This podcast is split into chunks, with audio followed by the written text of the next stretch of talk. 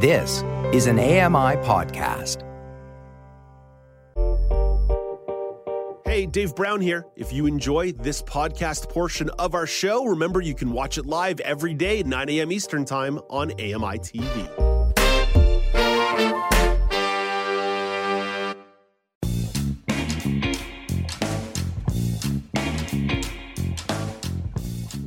Welcome back. It's now with Dave Brown on AMI.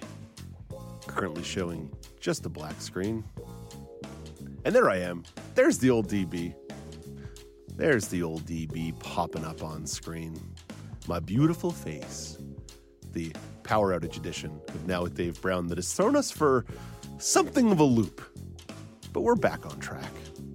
According to a survey from Dalhousie University and Angus Reid, 62% of Canadians want to keep best before dates on food. Some grocery chains in Europe have removed best before dates as a way to reduce food waste. Let's talk about expiry dates and food labels with Jenny Bovard and hopefully eventually Megan Gilmore. But for now, we just say hello to Jenny. Hey, Jenny, how are you? I'm good, DB. How you doing? I'm doing okay, and I do see Megan on screen. Hello, Megan.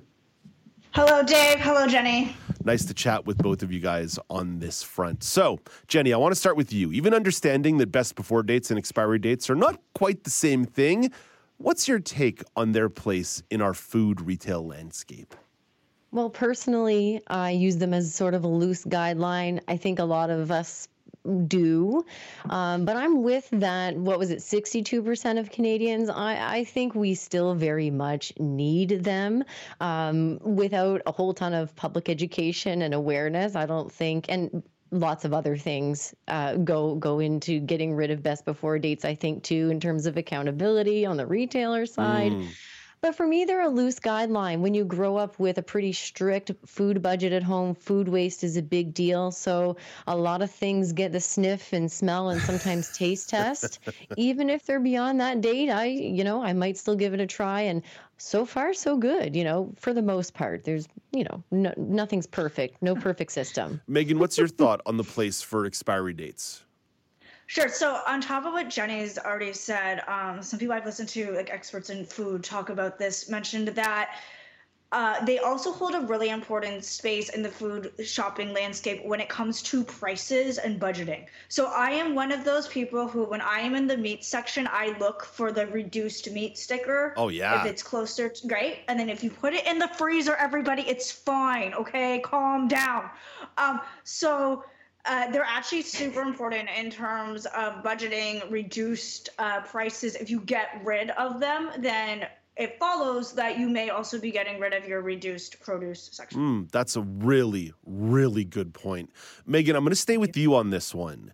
Okay. Uh, with this number of 62% of Canadians saying we want to keep these around, do you think it's at all possible that has to do with a, perhaps a distrust of the grocery industry?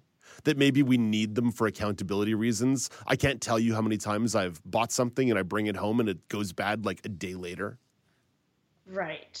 I had some unfortunate situations with some peppers a few months ago, and I was all excited because they were on sale. And anyways, um, I think actually some research would suggest it has to do more with a food safety culture in Canada.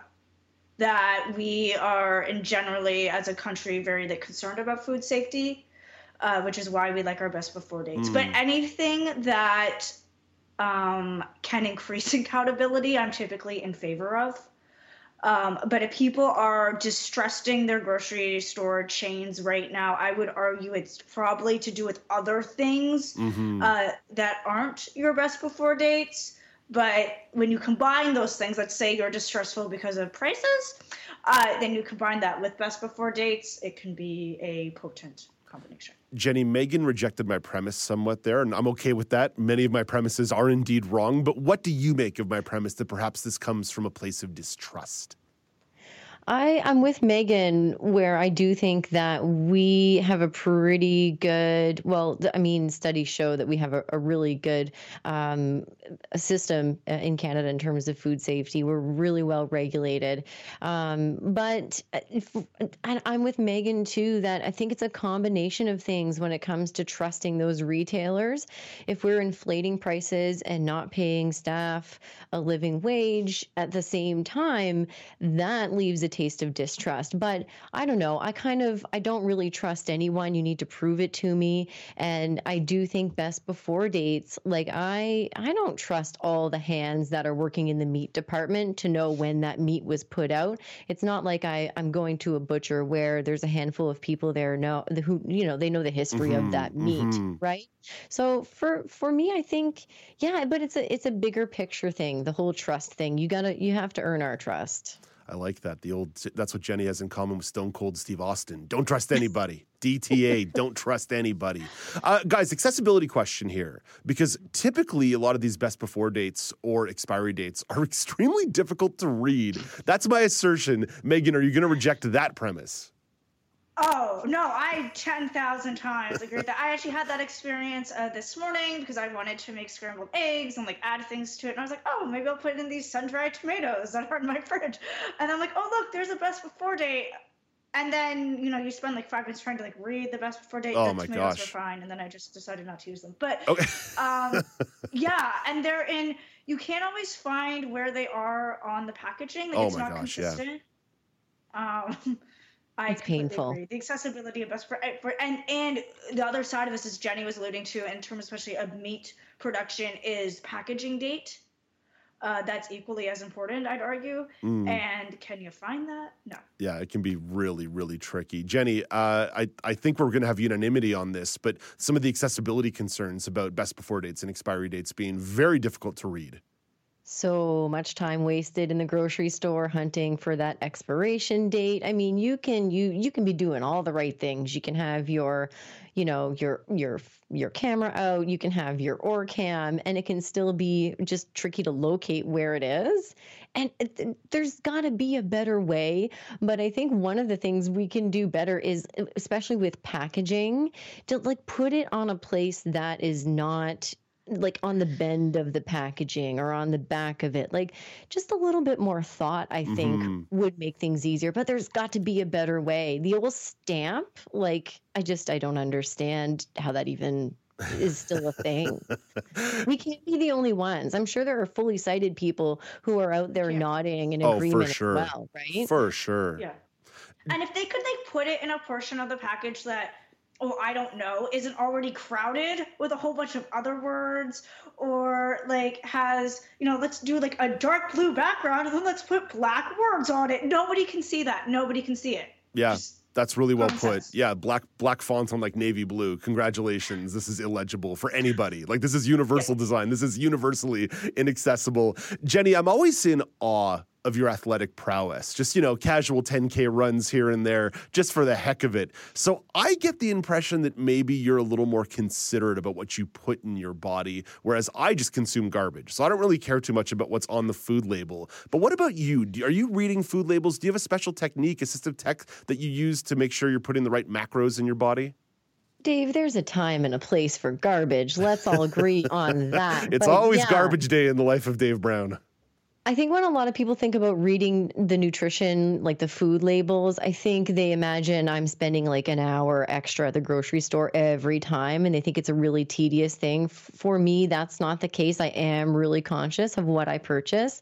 Um, but it's it's really more so if I'm picking out something new, right? If my like favorite pasta sauce is discontinued and I need to pick out a new jar sauce, I do want to compare um, how much sugar is it would be in, in each of my new options. So for me, I mean, my go to is taking a photo. And now with the optical character recognition on my iPhone camera, I am just, I feel so blessed by that new feature. I love it so, so much. Um, but I think I mentioned Orcam earlier. I think that would be a game changer. If Orcam, you're listening, I'd love to try one out and I'd promote the heck out of that for you because uh, it, it's a bit of an investment. But I know a lot of people who also use um, Be My Eyes and this kind of thing um, in, in their grocery shopping. It's totally worth it reading the labels, but you've got to know what you're looking at. You've, you've got to educate yourself and do some research low vision moments brought to you by Orcam. I think I think we're on to something here. That uh, sounds good. Megan, I know you also take great care to consume the right kinds of things. How do you manage food labels?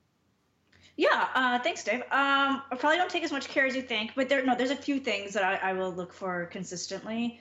Um, typically, okay, so I have eSight glasses, the electronic glasses that look like virtual reality, but they're not. Um, Connecting disability brought to you by eSight glasses. Thank you. Yes. um, so eSight eyewear, technically. Um, so I have brought them at times, um, and it can get a little cumbersome because it's just like another thing to carry with you. Because I don't use a grocery cart for the safety of everybody. I don't drive grocery carts in stores. Um, Bring so I'll back the have to- baskets.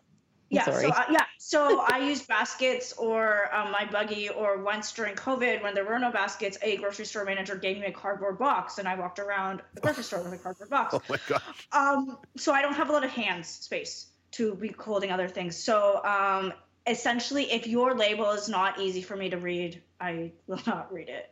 It's a pretty quick, um, quick scan over, and if Mm. I can't see it, then it's not getting read. Yeah, when I'm when I need to do some research on nutritional facts, a lot of that's going to happen before I even go to the grocery store. I'll I'll know what I'm looking for, but as mentioned, it's always garbage day in the life of uh, Dave Brown. So Oh, that's Get- a good idea, Dave. Yeah. Plan ahead. Why didn't I think of that? it, it's never a bad idea, especially when there are those moments when I'm like, I don't want to be 300 pounds anymore, and I'm like, let's see if I can find a light peanut butter that works for me. And uh, that you know that's a dangerous game because I love me some peanut butter, guys. As I've mentioned to you before, the grocery store is one of my favorite places in the world because that's where they keep the food, and it's just the simple joy of wandering the aisles. It's also a place that can fill me with great rage and disdain for my fellow humans. Megan, what do you enjoy most about the grocery store? Oh, I, I love grocery stores, Dave. I'm with you. It's the best kind of shopping, everybody, because you need food. There is no like bad, uh, like nobody can tell you, oh, you just splurged on something you don't need. You need to eat. Um, no, so much fun. It's the it's the possibilities of what you could make. It's the oh, I'm gonna invite somebody over and we're gonna make this, and it's just all, all those things.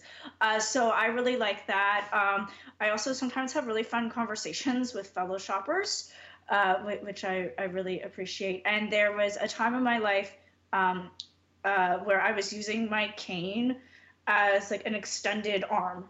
So, and as well as being visually impaired, I'm um, vertically challenged. So it's harder for me to grab certain items. And um, once I was trying to grab the laundry detergent and put my cane through the handle and was using that to like pull it closer Oh, to me. come super proud of on. myself. That's awesome. Yes. And then I hear this man behind me go, Do you need help getting that down? I look up, there's like this tall guy standing there. I was like, yes, actually, uh, actually, I do. Jenny, what's your favorite part about the grocery store? I like Okay, Megan's answer, by the way. Like the imagination of what am I going to make is a really fun one. First, I'm no stranger to climbing up on shelves to get stuff. That's me. But uh, I love a, a I love exploring grocery stores in like a different country or even in a different province or a different part of town, because I it's it's uh, the human nature thing for me. You get to see what do people in this region like to eat? Because the retailer usually caters to to who's you know who's living there. Even like the big bad chains these days in my area they do that anyway. Um, so i just i just yeah love exploring how they do things and and learning like in ireland for example as many things as possible are from ireland. Um, i just find it fascinating to see how people do food in different places Oh, you've got to make sure your potatoes are local, or else how are you going to eat the potatoes? Uh, let's get to grocery store pet peeves. My biggest issue, much like many elements in life, is clutter, but particularly it's humans who create the clutter around the grocery store. Please don't block the entire aisle with your cart. I'm a very efficient, quick shopper. Get out of my way. Jenny, what's your pet peeve? Dave, there are so many, but I'll pick just one. Can we please just put all the milks in one section? The dairy, look, the dairy milk, the almond milk, the soy milk, they're not going to like get in a fist fight if you put them in the same cooler, guys. I don't want to have to make six stops. I know what you're trying to do. Here's the healthy natural aisle. Here's the everyday dairy person aisle. No, we make we let us make an educated decision. Put the organic cookies with the regular cookies, Oh, please. yeah. Please mm. help us. Megan, grocery store pet peeve. Oh, okay. Yeah, I also have many. Um, one of them is um, I don't like mood lighting. I don't like dim lighting. I don't like it.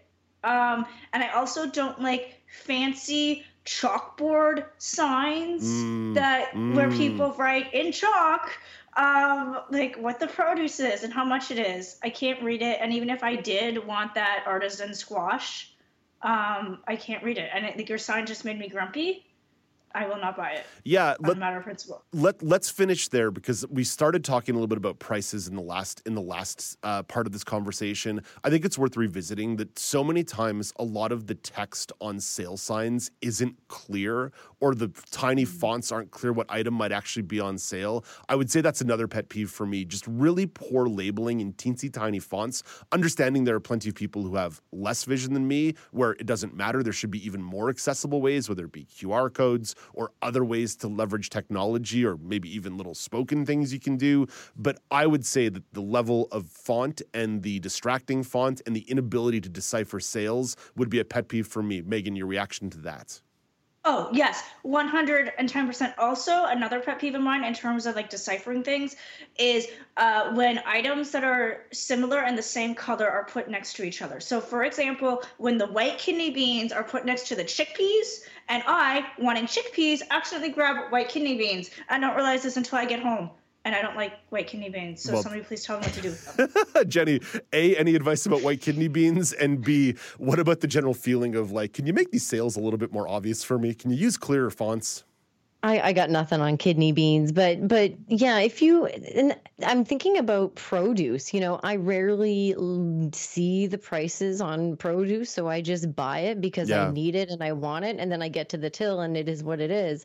But again like make us let us make an educated decision here and it just makes it easier for everyone when signage is accessible as accessible as possible. I mean and it's and it's easy to do. I think we just need more as to megan's point from earlier it needs to be better regulated and mm-hmm. i don't know mm-hmm. why it isn't at this point. We Meg- want to buy your stuff. Make it easy to buy our, your stuff. Exactly. Megan jenny i'm grateful for both your takes on this. Jenny have a great day you too. Megan, you have yourself a nice day as well. We'll talk to you next week. All right. Have a good have a good day. That is Megan Gilmore, the host of the Connecting Disability podcast, and Jenny Bovard, the host of the Low Vision Moments podcast. You can find those both on your favorite podcasting platform. Hey, Dave Brown here. If you enjoy this podcast portion of our show, remember you can watch it live every day at 9 a.m. Eastern Time on AMI TV.